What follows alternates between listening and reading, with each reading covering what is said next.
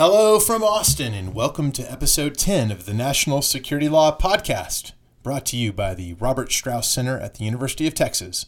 It's Wednesday, March 29th, and I'm Bobby Chesney. And I'm Steve Vladeck. Bobby, how's your bracket? What had happened was... what I'm really bummed about is that I guess I've talked about my bracket on the air before, and so I can't deny... Nope. No, I don't have any teams left. So I have Gonzaga left in the Final Four, but not winning anything. At the moment, I am hanging on for dear life in my wife's office pool. I'm in third place, which means I'm in the money. But if and only if both Gonzaga and North Carolina lose on Saturday. So Oregon, South Carolina, let's go. That'll be unlikely to happen now that you've said it. But good luck to everybody. Sure, yeah. Well, so what else do we have for people besides our terrible predictions? Well, so Bobby, we have the very beginning of our Ask Us, it's like an AMA, I guess, that we're going to do at the end of the episode today. We're going to talk about a couple of new interesting cert petitions in Guantanamo Military Commission cases. There's a new move for en banc review by the Foreign Intelligence Surveillance Court of an interesting request by the ACLU. I wish this weren't so, but there's more to say about everyone's favorite chairman of the House Permanent Select Committee on Intelligence. We've got some privilege to discuss. Privilege doctrine. We're going to get down in the weeds. Out with the old and in with the newness. Oh, ouch. Sorry. We're going to talk a little bit about the sort of ongoing fallout from the collateral damage in the Mosul airstrike. Mm-hmm. And then I think we're going to wrap up before we get to question time with some interesting announcement from DOJ about naturalization fraud charges against some Iraqi refugees. Emphasis in the press release on refugees. Boy, did they make sure that those were the first words spoken, didn't they? And Bobby, the sad thing is, I feel like it's been a quiet week. It really has. It's almost disappointing. We may have to go to a bi-weekly. Nah. I have faith that this administration is going to keep us in business. If they don't, we will threaten to fill the entire 40, 50 minutes with our own sort of pop culture and sports observations. Brilliant. I mean, baseball season is around the corner, and, the Mets are, I mean, I'm just saying. Yeah. Well, on that note, so the military commissions... heading back to the Supreme Court? Possibly. Heading back to the Supreme Court. What have we got? What are in these cert petitions? Let's talk a little bit about Nashiri and a lot about Bahlul. Sure. So we'll take Nashiri first. So Nashiri, of course, is a defendant currently, Bobby, before the military commissions. The charges against him are capital charges. They're tied principally to his alleged role in two attacks, the October 2000 bombing of the USS Cole, which obviously killed, I think it was 17 American sailors. You also have the 2002 bombing of the French tanker, the MV Limburg. Nashiri's basic claim is focused on the Cole part of this case. He's arguing that at the time he allegedly was involved in that plot, Bobby, we weren't at war with Al-Qaeda. It was October 2000, right, 11 months before 9/11. And of course, from a sort of a law of armed conflict or IHL perspective, this presents a great field of application question. Mm-hmm. We all know that in the post 9/11 period, there's been endless controversy about where and when, under what circumstances, that the laws of armed conflict have come into play. And there's been a lot of dispute, even as to post 9/11 events, at least with respect to counterterrorism activities outside of places like Afghanistan and Iraq, where there have been levels of intensity in the conflict that have settled that issue in those locations. This is looking backwards, pre 9/11. So even if you accept the U.S. government position from 9/11 onwards, this requires a further step.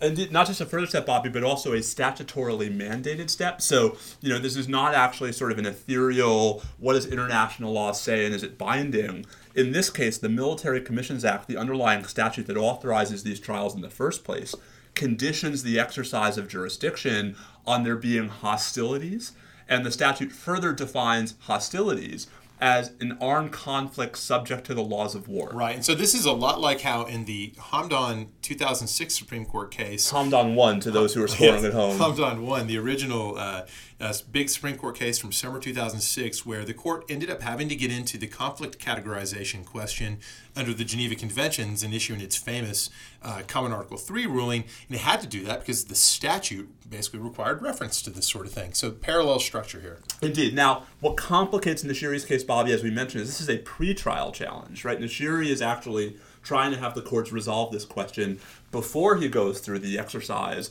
of a potential capital case and post-conviction appeal. Now, by the way, is that, I think I saw the other day that there was word out about trying to set the trial in his case for next spring 18. Do you think that's connected? It wouldn't shock me, Bobby, if the Justice Department, which is already in the middle, I suspect, of preparing their opposition in this case, had something to do with trying to light a fire under these proceedings. Well, if somebody would light a fire under some of these proceedings, it's 2017. Hey, we have a new convening authority. I was so tickled to see this. I think I speak for Steve here. We both love Harvey Rishikoff. What a friend he is. And what a terrible, thankless job it is to be the convening authority of the military commission. Harvey, we don't know whether to congratulate you or just extend our condolences, but either way, we know you'll do a great job. So Harvey Rishikoff is the new convening authority. And Steve, can you quickly describe what the convening authority's key responsibilities are? So the idea behind the convening authority, Bobby, is sort of to parallel the role of the judge advocate general in the court-martial context, right? The convening authority is there to refer charges, to sort of oversee what's going on. He actually has the authority to make charges go away, right, if he actually disapproves of the findings and sentence of the trial court. It's a pretty powerful role. Is that only an ameliorating function? Yes. Can exacerbate, can ameliorate, right? Mm-hmm. But also is the initiating power, right? Mm-hmm. So is the one who sort of kicks the case off. So it functions almost like a grand jury in a way. One-man Harvey Rishikoff, one-man grand jury for military commissions. But to come back to Nashiri for a second, I mean, I think the timing is a really interesting point here, because Nashiri has argued that even on a relatively aggressive time frame, his position is that his appeal would not get back to the Supreme Court until 2024. That as slowly as the military commissions are working, Bobby, we both talked about how slow appeals in the Court of Military Commission Review have been. Then an appeal to the DC Circuit. It's a capital case, so all these things will go even more slowly. And so Nashiri's argument is, hey, everybody, yes, I'm trying to challenge this pretrial. Yes, that's unusual, but there are three reasons why you should let me resolve this now. Reason number one, I'm challenging the jurisdiction of the military commission, right? I'm objecting to the power to be tried by the military in the first place. That right cannot be adequately vindicated after I've been tried, even if my conviction's thrown out. And Bobby, there is precedent, right, to allow pretrial jurisdictional challenges. After all, Hamdan 1 was just such a thing. Yeah. Argument number two, in any event, right, even if this wasn't true in the ordinary case, it's going to be a long frickin' time before this question comes back. And so isn't it in everyone's interest, right? Mine, the government's, everybody's, to have this question settled before we potentially waste a ton of money and effort and energy on a potentially void conviction. So that's right. That's two of them. That's the third. The third, and this is, I think, where things get a little more tricky, is Nashiri says, and oh, by the way, I was tortured. Right? And I'm not saying that the torture is a reason to throw out my my charges, is a reason to dismiss this case, but the torture does and should, Nashiri argues, bear on my entitlement to have my claims heard now. Right? Is this sort of just a loose sort of general equity point that I've been treated badly and therefore give me a break on this? Well, it's a little more than that, right? That I've been treated badly, that there are consequences, that I'm continuing to suffer, right? Emotional and psychological consequences. But how would speedy or slow resolution of this question address those consequences? So Nashiri says, right, if I'm right that I can't be tried for this offense, then perhaps this isn't a capital case anymore, right? And that there are implications, there's psychological and emotional ramifications for knowing that I'm not going to be facing a death penalty, right, versus an ordinary criminal case. Yeah, so I'd be a little surprised if that ends up doing much of the work on this. Although it did draw the attention of Judge David Tatel on the DC Circuit. I mean, so the posture of this case is Nashiri brought a habeas and mandamus petition. The district court refused to hear the habeas under abstention grounds. The Court of Appeals affirmed, but by a 2-1 vote, with Judge Tatel dissenting partly because of the torture considerations. The DC Circuit also has a very high bar for mandamus. The DC Circuit says, you know, whether you're right or wrong, the law is not clear enough, so no mandamus. And now comes the Supreme Court with Nashiri saying, why shouldn't we settle this question one way or the other now? Well, you know, prognosticating, I've already demonstrated in the basketball context, I'm no good at this. So that's why we're law professors. That's right. So we'll switch to something that we do know more about. You know, it's never a great bet to say, yeah, I think the court's going to take something. But on both of these, frankly, the sheer passage of time looms really large. And then something else you and I were talking about earlier that I think is worth mentioning here. Famously, Supreme Court stayed out of the Guantanamo game in all respects during the Obama years. It's really noticeable when you look back on it. There was a fair amount of engagement during the Bush years, and then suddenly, things were allowed to percolate in the lower courts all throughout the past 8 years. But it's President Trump now, and I don't think that's irrelevant to at least some of the justices as they ponder whether to re-engage on this. And not just because... famously, there are trust issues, concerns that surround President Trump that are different on this particular issue than they were for President Obama.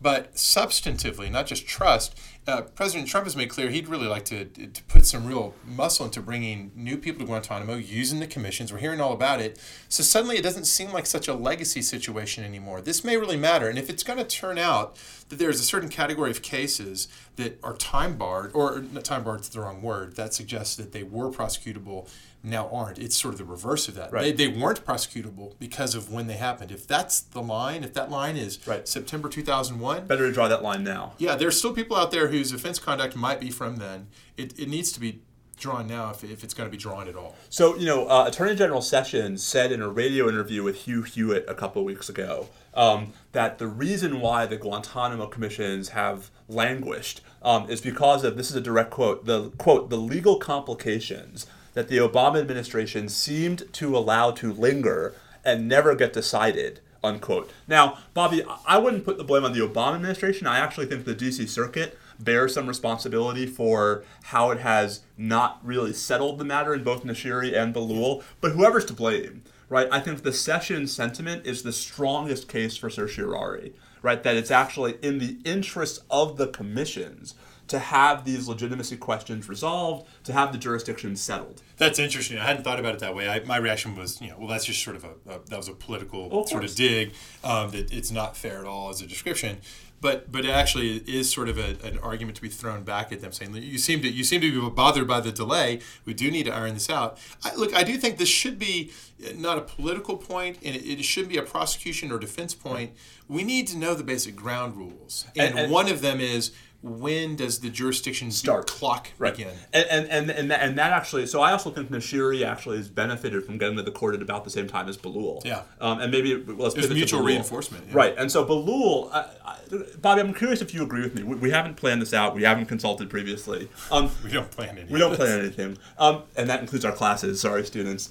Bobby, I think the underlying constitutional question in Bahlul, right, what I'm going to call the Article 3 question, what we'll describe in a minute, has been the elephant in the room for the Guantanamo Military Commissions from the get-go, right? Whether they can try offenses that are beyond the well-established historical body of international war crimes has been almost like the basic fight and the basic dispute for the whole time. So I think it's super important. I'm not sure I would elevate it to being quite on that plateau, but I don't mean to denigrate the relevance of it. Here's how I look at this. The entire set of policy questions surrounding the use of military commissions are bound up in a comparative institutional judgment, mm-hmm. where you're comparing and trading off amongst, from the prosecutorial side, civilian criminal court, courts-martial or military commissions, and then apart from that, sometimes in certain ways you're also trading off decisions about rendition or working by, with, and through local forces, or sometimes there's the possibility that a drone strike in some way interacts with this, that sort of thing. But focusing in on the criminal trade-offs between civilian prosecution or military commissions, which is sort of the main lens through which people think about this. The case for using the commissions needs to rest on something, right? And the possibilities are that there's some perceived net advantage on the rules of process and evidence, and that was a big part of the early narrative about the commissions.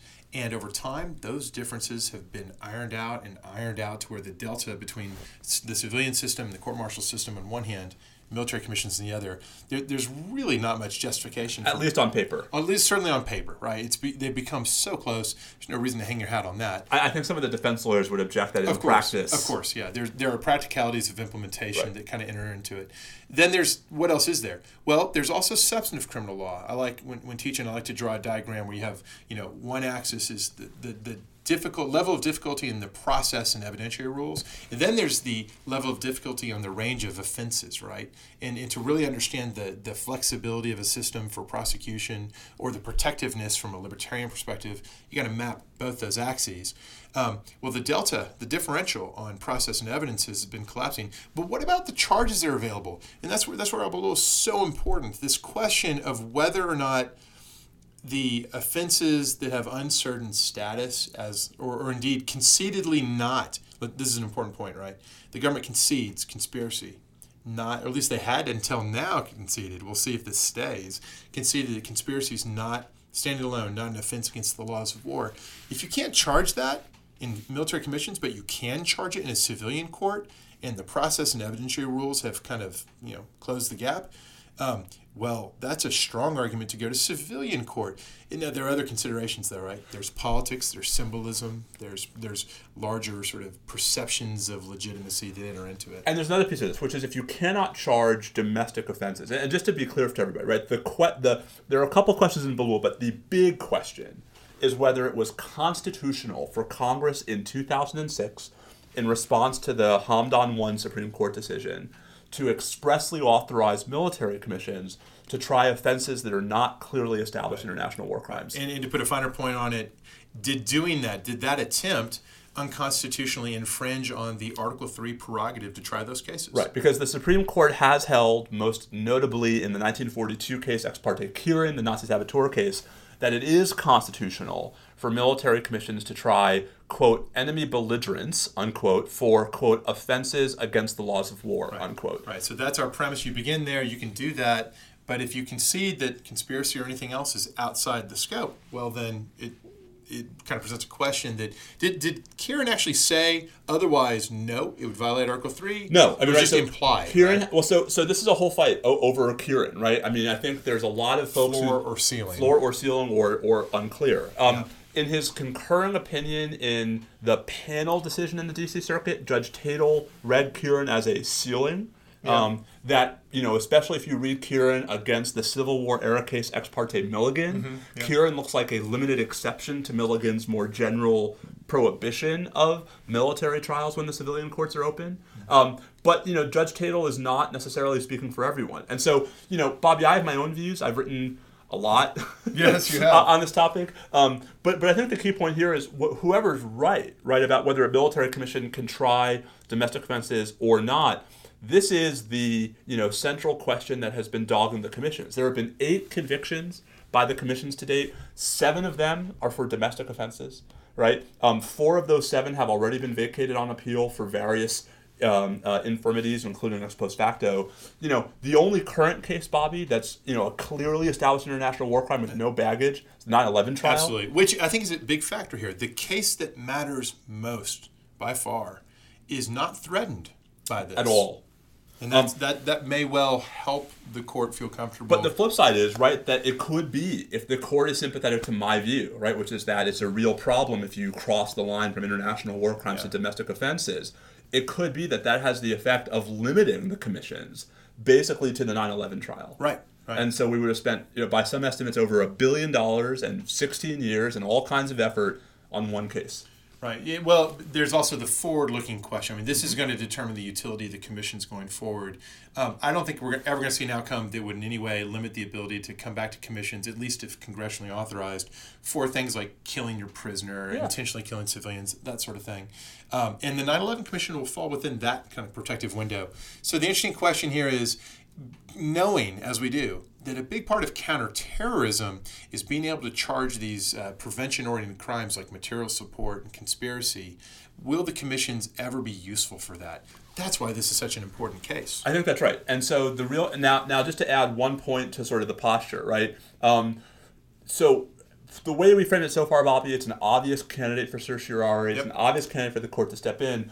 The problem is the D.C. Circuit has done its best to make this case hard, right? And so without getting into the whole sordid litigation history, the most recent ruling by the DC Circuit, an en banc decision from October in which 9 judges participated, affirmed Bahlul's conspiracy conviction but with no controlling majority rationale. Right, which makes it a very imperfect vehicle for further engagement. Right. So 4 of the 9 judges joined an opinion by Judge Brett Kavanaugh that held that, in his view, Congress does have the constitutional authority to subject at least some domestic offenses to trial by military commission.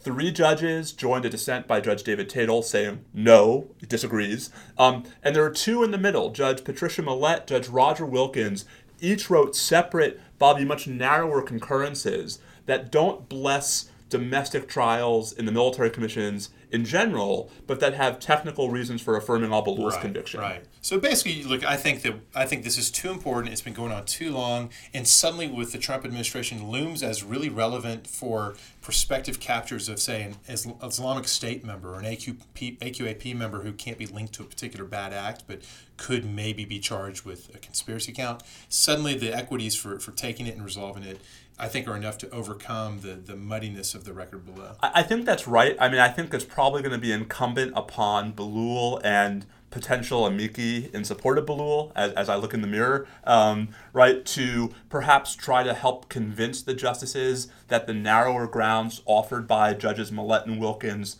aren't actually that convincing. Who needs amici? Maybe there's some clerks that are listening to us right now. Well, if you are, don't tell us. Anyway, I think, Bobby, we both agree that Bahlul really is a critical case, not just for the past of the military commissions, but for their future utility. Yeah, absolutely. To me, this is all about what's the future utility. That's the big fish in the room. So, big fish in the room? Is that a saying? Big fish in the room. That's the big fish? Or elephant in the room? Elephant in the room? Elephant in the pond? Let's move on. All right.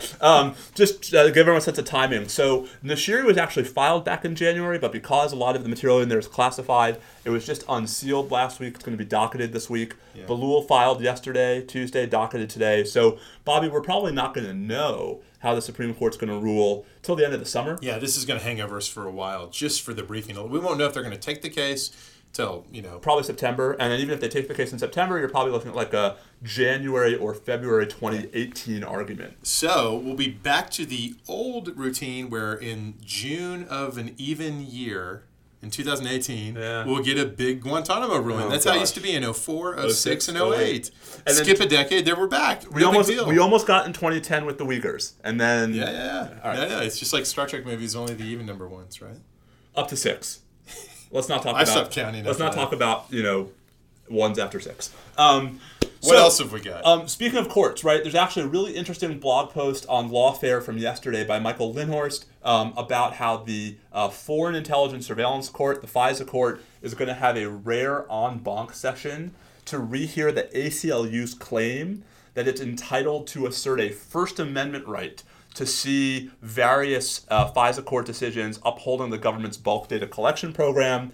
Just to give a little bit of context, back in January, we learned of an opinion by Judge Collyer. We saw the opinion. Is actually, I think there was no classified information in the opinion. Opinion by Judge Collyer held that the ACLU did not have standing. But Bobby, Judge Collyer's opinion concluded that the ACLU didn't have standing because it concluded that the ACLU did not have a First Amendment right of access to these opinions. So I'm not a standing guru. Yeah. I will defer to you on this. I play one on TV. But I seem to recall that going to the merits isn't always part of what you do in this sort of analysis. Not only is it not always what you do, it's never what you do. And so what should be the analysis? So the analysis should be, right, is the ACLU able to show a concrete injury in fact that is caused, right, by the wrongful, in the ACLU's view, classification and so let me pause there. Well, how come that doesn't serve as the wedge? Wrongful. Yeah. Why doesn't that serve as the wedge through which the merits enter into? Well, so because at the sort of effective equivalent of a motion to dismiss, right? We assume that the facts are as the ACLU alleges, right? We assume that there's a constitutional violation. And then we ask, assuming the constitutional violation, is the ACLU able to bring this case? Right. So, and indeed, I think the FISA court has recognized it because the order the FISA court issued is only on the standing question. It has directed the parties to file briefs addressing whether the ACLU established standing, quote, notwithstanding that a First Amendment qualified right of access does not apply to the judicial opinions they seek, unquote. So it strikes me that the court is saying, we see the tension here. We got it. And we want you just to address the standing doctrine in a conventional way. We'll see what happens next. And it's still a really interesting question, Bobby, because there's no express procedure in statute or in the FISA court's rules for an outside party to come in and file a motion like the one the ACLU has filed here. So a holding that they do have standing may not matter in this case because the court's saying rather loudly that there's no First Amendment right here, but it might matter in future cases, right? It might be a way to allow certain outside parties to bring certain kinds of collateral claims before the FISA court. But what's striking to me is the very fact that we know all this, that this is going on, and that we know about it and can talk about it, and have seen some. There has been, whether it's enough or not, it's a different question, but there clearly has been quite a sea change in the amount of information about FISC operations that are available to the public. And I wonder if some of this is either because of, or at least partially the response to the USA Freedom Act and its provisions for increased transparency from the FISA court. Yeah, I mean it's that plus that's running with the grain of the larger momentum created by the post-Snowden moment. So I guess that's another way of saying stay tuned. Indeed. All right. So I think we're done with courts at least for the moment. Bobby, you want to pivot to our your and my favorite House Committee Chairman Devin Nunes? Okay, so this we'll try to be brief here, although it's a little tricky because we really want to get into the legal weeds on the doctrine of privilege.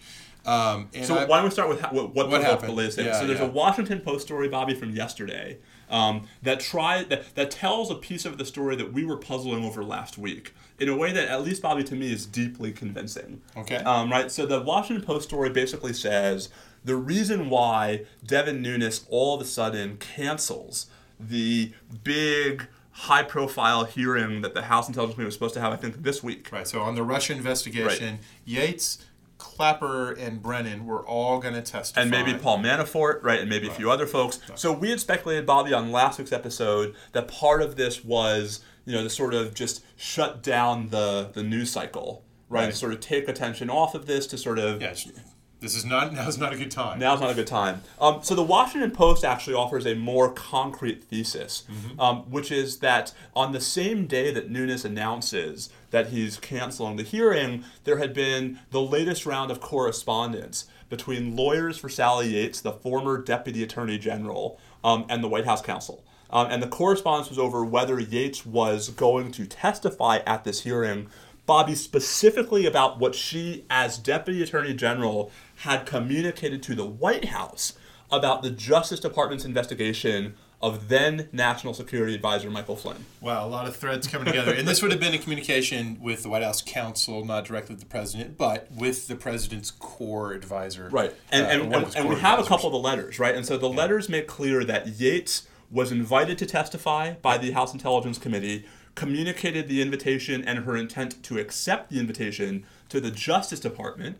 The Justice Department says this is not up to us, right? The privilege in this case, such as it is held by the president. This is a matter between you and the White House through the White House counsel. Shifts to the White House counsel. Don McGahn, the White House counsel, writes a letter that says, we have real concerns about you testifying. We think there are privileges at stake here, let's chat. Right, and so let's get down into the details of what privileges have been invoked here. And so a lot of the coverage says executive privilege, but we got to disaggregate two different kinds of privilege that seem to be an issue.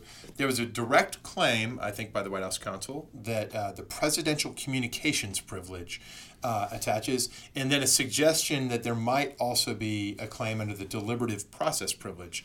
The presidential communications privilege is rooted in Article 2. And the separation of powers, and we're all kind of familiar with it from the Nixon years. Right, so, and if you're not familiar with it, right, the Supreme Court in 1974, in a case shockingly, Bobby, titled United States versus Nixon, recognizes a qualified but very real constitutionally grounded executive privilege that protects internal, confidential executive branch communications from disclosure absent a sufficiently compelling justification for overriding the privilege. Right. And then, so I'm going to read here in a second from a 1997 DC Circuit opinion titled In re Sealed Case, but it's from the independent account. Great name. Yeah. It's used a lot, though. Overdone. That sealed case guy is always getting into trouble. He really is. I was about to make an embarrassing admission about being confused in law school about how cases in the casebook would begin with this parentheses and there'd be a last name and then a comma and then J. And I was like, I can't believe how many judges' first names begin with the J. That's right. I had a friend in law school who didn't understand why, you know, Regina kept getting sued. Yeah, she's trouble, that queen. That queen is a real handful. Rex is just as bad. That Rex guy. So anyways, in this case from the 90s, which is involved the Espy investigation, there were a bunch of claims of similar privilege, and this is sort of a useful, I think, synopsis of how this area works. So here goes a quote from In re Sealed Case, DC Circuit. While the presidential communications privilege and the deliberative process privilege are closely affiliated, the two privileges are distinct and have different scopes. Both are executive privileges designed to protect executive branch decision-making, but one applies to decision-making of executive officials generally, the other specifically to decision-making of the president. The presidential privilege is rooted in the constitutional separation of powers, the president's unique constitutional role. The deliberative process privilege is primarily a common law privilege. Consequently, congressional or judicial negation of the presidential communication privilege is subject to greater scrutiny than denial of the deliberative privilege. Now, it goes on and on. The important point here is, you know, neither of these are absolute privileges, whatever their source, constitutional or common law. They're not absolute. They can be overcome in cases of need. And the opinion goes on to say, let me see if I can get the quote here, the need determination is to be made flexibly on a case-by-case ad hoc basis. For example, where there is reason to believe the document sought, and that was a documentary case, not a testimonial case, where the document sought may shed light on government misconduct, the privilege is routinely denied on the grounds that shielding internal government deliberations in this context does not serve the public's interest in honest, effective government. So, Bobby, can I call a timeout? Yep. So here's my timeout question. Why is privilege relevant, right? This is not, so a typical privilege case, a congressional committee is trying to get at the goods. Right. And the executive branch is, the witness is resisting. And their witness is resisting. And so the House Judiciary Committee subpoenas Harriet Myers, and Harriet Myers says, no, I'm not testifying because I believe I have privilege. Right. That's the classic context. Sally Yates apparently wants to testify. She is not an executive branch employee. Right. But the privilege doesn't belong to her. It belongs to the president. This is like attorney-client privilege, and it's known to her, and she's the attorney, but the client doesn't want the disclosure. Yeah, but I guess here's the question, right? I mean, if Sally Yates, and we started a feature this week where we solicited questions online, and one of our 7 listeners, right, wrote in to ask, what is stopping Sally Yates from just going in front of a camera and telling her story? That's a very different question. It's not her privilege, but physically, obviously nothing physically stopping her. Is it illegal?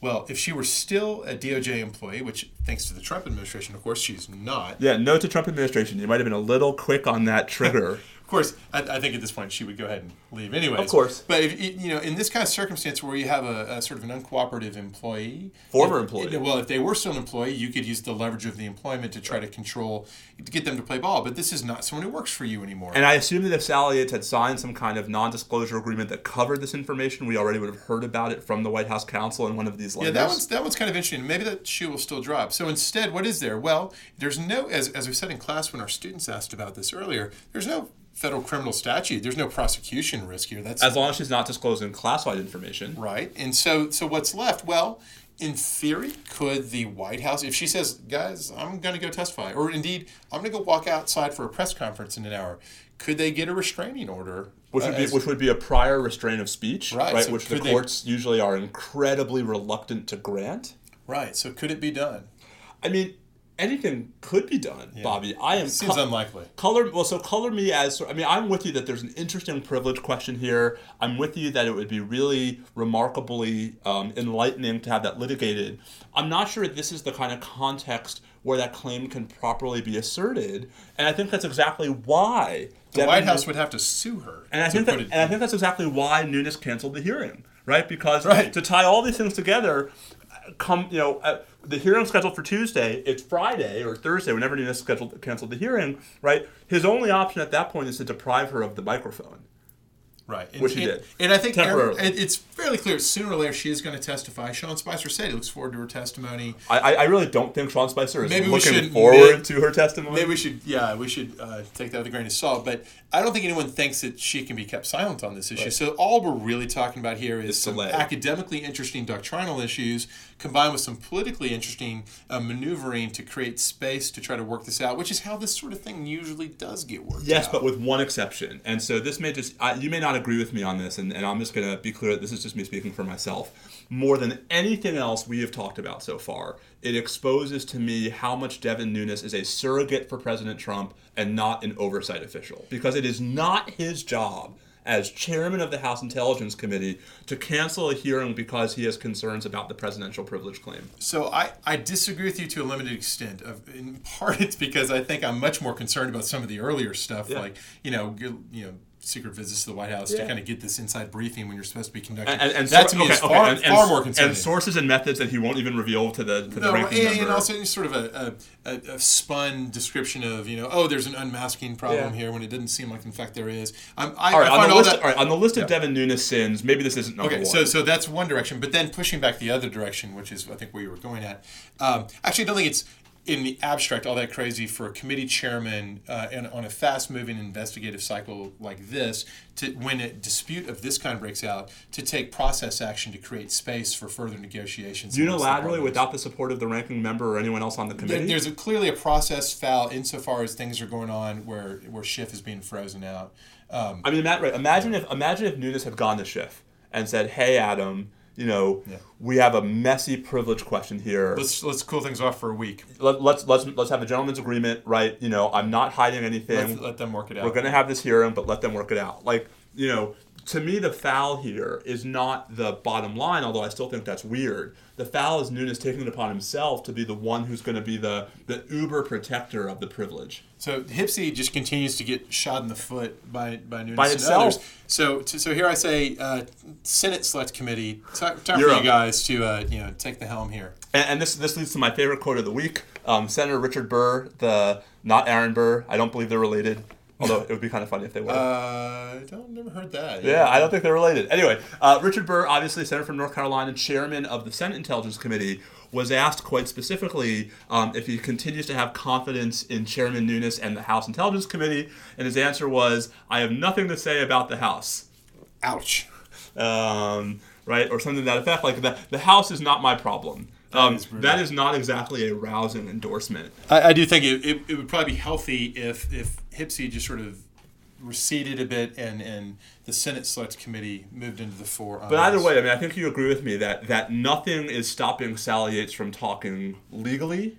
Right? Oh, no, see, that's the part where I think that the right answer may be that certainly at least some of the things that she knows about are legally privileged, deliberative, and presidential communication items. I just don't think it's there's a practical pathway that's politically viable. They could file suit tomorrow, and they could. I just don't think they're going to get that. So last thing I want to say about this, unless I say something that provokes you, right? All right. The last point is Yates' lawyer in the correspondence with both the Justice Department and the White House makes one other argument that I think is actually quite telling, which is that even if there is a valid privilege claim here, the stuff that Sally Yates was planning to testify about, privilege has been waived as to all of those matters because Trump and Spicer and all these other folks have actually spent so much time talking about it. So that, to me, that's clearly overbroad, but probably true for the most part, for the most relevant parts. I seriously doubt that it's been entirely waived. Of course. It's everything that was going on. There's got to be deliberative communications and advice giving that's not been talked about. But there's another point here again, right, about how this administration is not helping itself through its own public statements, right? That, that if someone had actually sat down and said, "Let's game this out, there's going to be an investigation." Oh, yeah, right. Let's be careful what we say publicly. No, clearly nothing like that is happening here, which keeps us in business. It keeps us in business, but it also keeps our good friend Jack Goldsmith in business in criticizing the White House counsel, because that's the exact kind of traffic content. Right. And you wonder, how much of that is frankly, incompetence by the counsel or poor performance, and how much of it is just the counsel's not influential enough to make it stick. And can't take away the Twitter. Well, there's that. I will say, in thinking about the fact that Sally Yates has counsel and about the number of billable hours that this generates, I am hopeful for her sake that she's gotten pro bono support and all this. But it reminds me, you mentioned Jack. I think he talks about in his first memoir of his time in the Bush administration how I think there's a passage where he talks about the expense. When you agree to take on these top-level government positions, there's a really good chance that when you're out, you're going to have all kinds of stuff like this where you really have to have lawyers weighing in expensively to help you. I think for the most part, the D.C. sort of the high-end bar does kind of rally around people who are in good standing with them. I'm not sure everyone's so lucky. It's an interesting kind of hidden tax on public service. I think that's right. Although I think this is why, our friend Mark Zaid, right, a lot of what his firm does is these kinds of cases where you have sort of current or recent government employees trying to figure out how to navigate the minefield of living after a security. So I wonder, how do they stay in business if so many people who need that help most of all are really not in a position to... They sued President Trump for violating the Emoluments Clause. Maybe there's insurance packages we don't know about. All right, so let's move on. Obviously, there's going to be more. I have to think there's still more to the story. Yes, indeed. Including, why none of this is treason. We'll save that for another week. Or just go read my Twitter account. None. Yeah, we'll leave treason out of it. Yes, I agree. All right, Bobby, you want to say a couple quick words about Mosul? Yeah, let's make this just real quick. We talked last time about the much-discussed collateral damage, the dead civilians in the airstrike in West Mosul. I think it's worth noting, on one hand, it seems like the amount of discussion that's coming out of DOD about this. We're sending in people. We're going to look at this closely. The statements at the DOD press conferences go on and on about the importance of transparency and sensitivity to collateral damage. It seems to reinforce the claim that some have made that we want to get CIA and covert action out of the lethal force business and put it into exclusively the hands of the military because of their ability to do exactly this, to try to speak, however little ice it may cut in some quarters, to be able to, in good faith, go out there and talk about, look, if a mistake was made, we're going to own it, and we're going to talk about, maybe consolation payments or something to victims, who knows, but we're at least going to acknowledge this and try to learn from it and do better. And I think that's true up to a point, but I just want to add in, too, that don't assume that because this is the case with the big CENTCOM, big military, conventional military combat setting airstrike, that the same thing is true for uses of force that may go on under Title 10 authority, JSOC authority in particular, outside of conventional combat operations like the urban combat of Mosul. So I want to caution people not to assume that this level of transparency and public discussion is just always automatically what you always get with a use of lethal force by the military. I think in some context, it's not really that different between the CIA and the military. But that's really all I had to say about that one. No, I mean, listen, I think it's really important as we're hearing more and more news stories and noise about the perception that these kinds of strikes are being ratcheted up, that some of the limits are being ratcheted down. It's really important to separate out what we know from what's being alleged, because it seems like if and when that actually does happen, that's going to be the real interesting story. Yeah, so you put your finger on a different issue than the transparency issue. You put your finger on the question of, has Trump changed the rules of engagement such that he's embracing more risk on civilian casualties? Now, this is in Iraq, in a combat setting. Right. This wasn't a situation that would have been governed under the PPD, the Presidential Policy Directive under Obama anyways. Totally. I don't really see it as connected to that. This sort of thing that happened, and there's some reason to believe, clearly it seems possible. There was a U.S. airstrike that killed hundreds of civilians, which is a horrible tragedy. There's no reason to think this would have happened differently, because this was not a judgment that was an okay strike with an okay outcome. This was a surprise outcome that no doubt horrified everyone involved. I think that's right. And so then I think the question is, what lessons are we going to take away from that? Too soon to tell, for sure. And in urban combat, this is going to happen, especially with an enemy like the Islamic State, which is going to bend over backwards to create this result on purpose. Bobby, one more thing in the news that we wanted to hit on this week before we turn to some more listener questions. Yes. We don't really have readers. You want to talk a bit about this news release from DOJ about naturalization fraud charges against some Iraqis. We talked about the Ayman Faris case last week, but something about this stood out to you. Yeah, so I get the DOJ press releases, especially the stuff from the National Security Division. It really grabbed my attention when the subject line for this release really brightly drew attention to the idea. These Iraqi refugees charged. So I immediately popped it open to see what was going on. It's a naturalization fraud case involving some individuals who were in the United States, but who had links back to what sounds like a terrible episode in 2005. It's not clear if these were captured U.S. soldiers or other U.S. persons, but some sort of U.S. persons being abused and harmed in a hostage situation in Iraq. A family member of theirs definitely involved, and in some forensic evidence that maybe at least one of them now in the U.S. may also have been involved.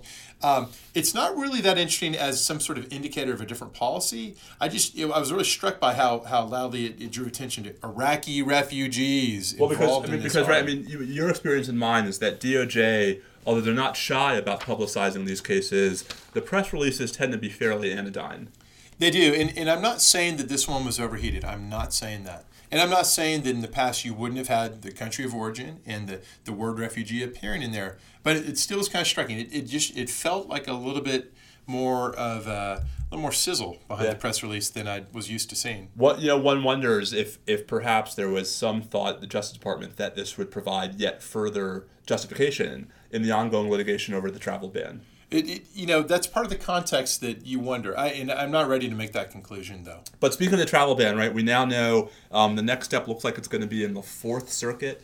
The Fourth Circuit sent around an order earlier this week asking the parties to brief whether this case should be heard, Bobby, initially by the en banc court as opposed to by a three-judge panel in May, which was the original plan.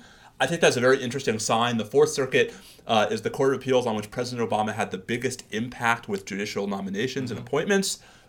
10 of the 15 judges on the Fourth Circuit are Democratic appointees.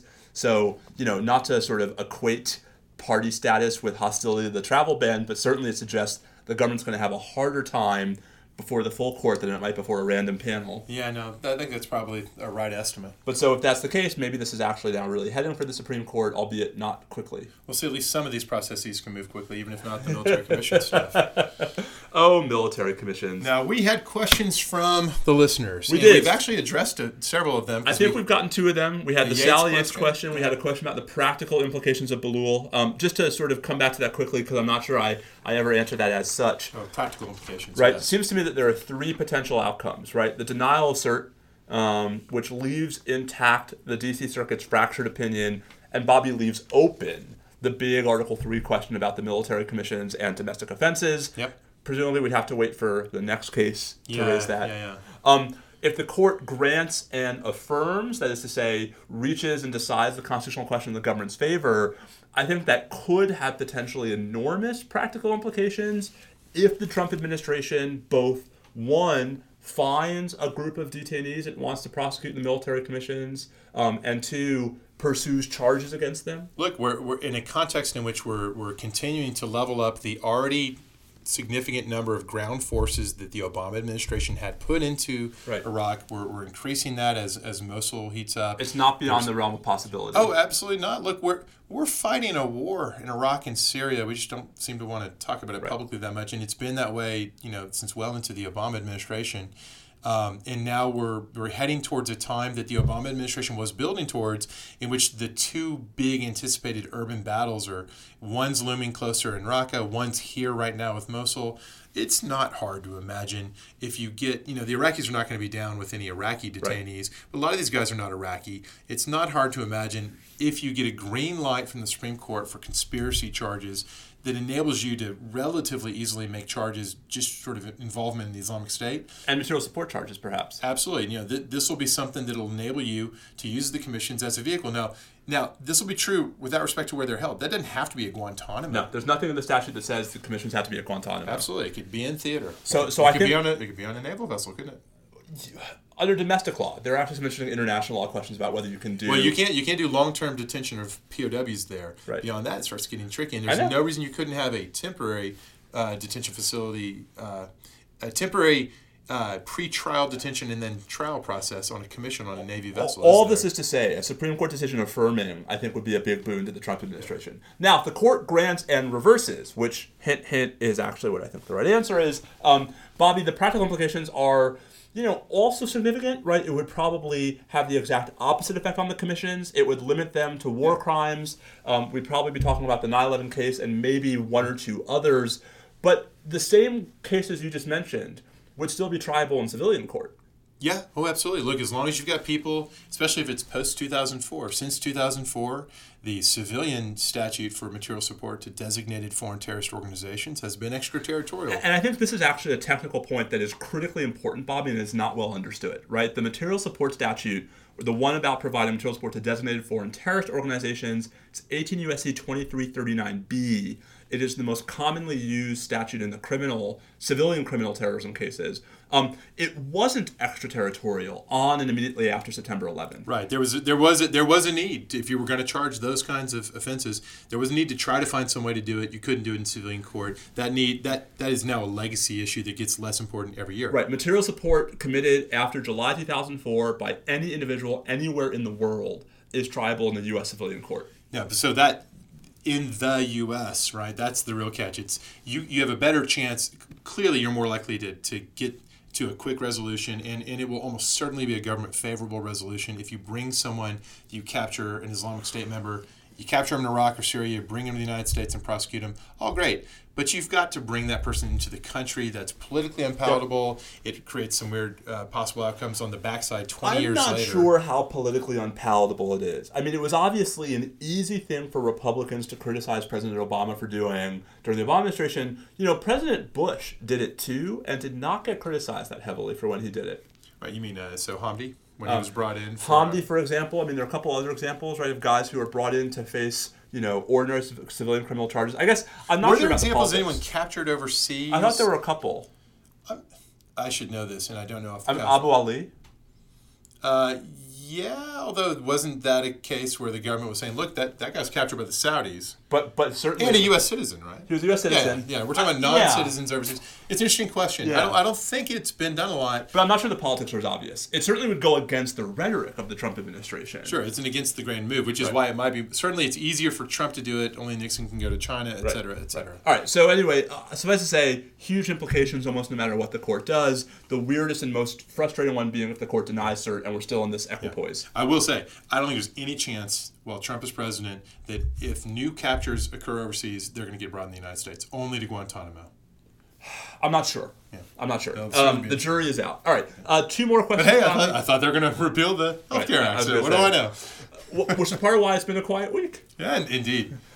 So two more questions. Even though this is not a national security question, one tweeter asked why citizens don't have standing to challenge President Trump's violation of the emoluments clauses. Is that not a national security question? I think there's overtones insofar as one believes there's, you know, possible corruption. All right, fair enough. Yeah. Well, certainly foreign relations implications. Okay, certainly so. Okay, so citizen standing, I mean, I don't mean to be the Fed courts nerd again. The Supreme Court, for better or for worse, is very skeptical of the notion that citizens as such have standing to challenge unconstitutional action by the federal government. The best example of this is a 1974 Supreme Court case called U.S. versus Richardson, where the plaintiff basically sued challenging the fact that the CIA didn't disclose its expenditures on the ground that Article 1, Section 9 of the Constitution requires the disclosure of expenditures. It's actually not a frivolous claim. I think there's a reason why he's wrong on the merits. Right.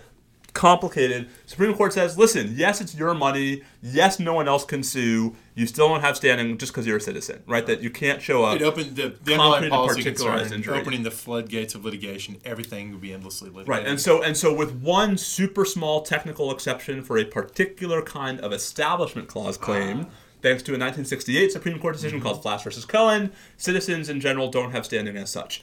The good news, though, is that I, Bobby, at least think we've found a plaintiff with standing. Who does have standing? The Cork Wine Bar. So the Cork Wine Bar is a wine bar in Washington that is, I believe, a couple of blocks away from the Trump International Hotel. Okay. And that at least holds itself out as a competitor for business with the various drinking establishments in the Trump International Hotel. And their allegation is that because of the Emoluments Clause violations. That is because foreign governments, foreign corporations. They're losing business. I love it. Oh, that's brilliant. Which is an unjust enrichment claim. And so they're suing the Trump Hotel, right, for all of the ill-gotten gains in profit. Now, this may not be a plausible theory on the merits. But it at least gets you into the category that you're supposed to be getting into. Right, because clearly the Cork wine bar can show a concrete and particularized direct economic injury.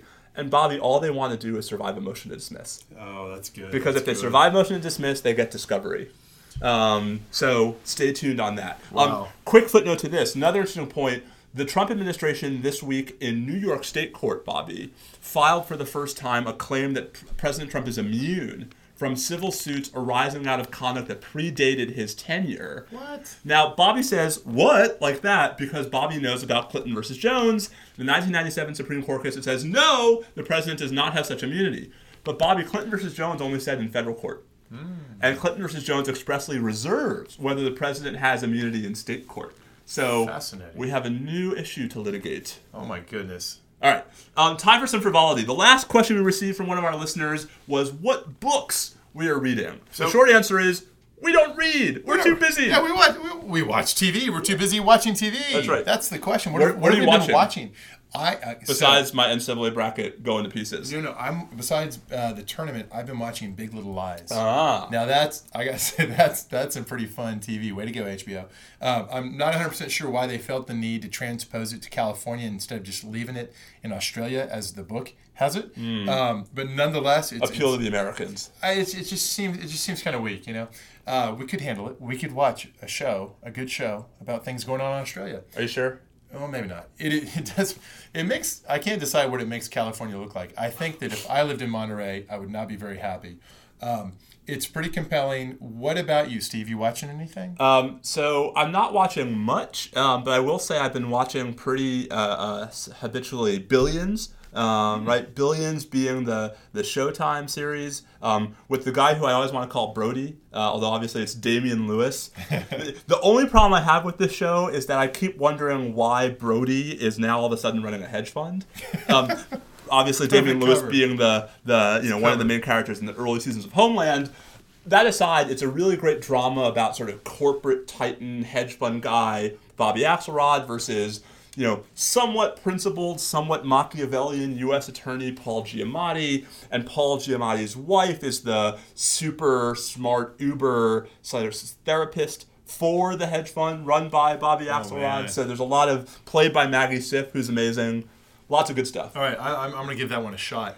Really quickly on books, right? Yeah, so we do read books. We do read some books. I'm going to plug really quickly 3 books, 2 workbooks, and 1 fun book. All right. So the workbooks, the first one is Courting Death, the Supreme Court and Capital Punishment. This is by, Bobby, our colleague Jordan Steiker. Yay, Jordan. And his sister Carol Steiker. Yay, Carol. And the short version, Bobby, about this book is, you know, even as we Americans try to have a real principled debate about capital punishment, the Supreme Court has turned the death penalty into such a hyper-legalized, hyper-doctrinalized affair where the fight is over what standard are you applying, you know, which version of the medical manual are you using to determine disability, have you surmounted these 14 procedural hurdles, as opposed to an honest referendum over the morality or not of the death penalty. It's a great read. It's a great history of the Supreme Court and the death penalty. You should check it out. Another plug, Jim Fander, our friend and colleague at Northwestern, has a great new book called Constitutional Torts and the War on Terror, which is basically about why it has been so difficult for plaintiffs to pursue civil cases against the government arising out of counterterrorism policies. Bobby, this is something we've talked about before. We'll talk about it again. For folks who are looking for a more in-depth read, that would be a great exposure. Mm-hmm. But last, and here's the really fun plug, my sister-in-law, Dori Shafrir, at Dori, has her debut novel coming out in April. It's called Startup, a Novel by Dori Shafrir.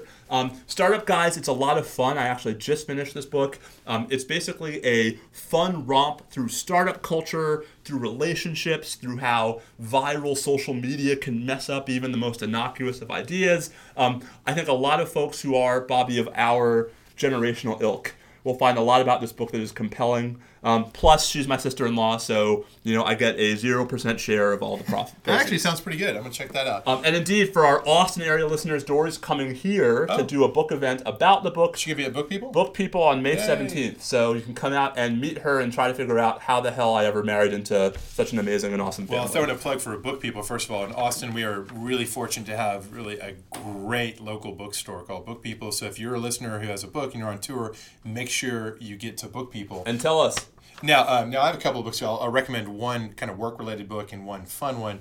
On the work-related front, I'm going to mention that I just recently finished The Cuckoo's Egg by Cliff Stoll. This is a classic of the cybersecurity nonfiction literary genre. This is an older book where Cliff Stoll, who's a big name in the field, kind of narrates in this sort of just immensely charming fashion his really early experience detecting a hacker in the system he was working on and the struggles he had trying to get the government to take it seriously. And it really, it's a great snapshot of the early days. And you just can't believe some of the vulnerabilities that existed then. Then again, you can't believe some of the vulnerabilities that exist now. So it's a great one if you want to get a feel for where we've been in order to better understand where we are and where we're going. And then keeping with the technology theme, a really fun read.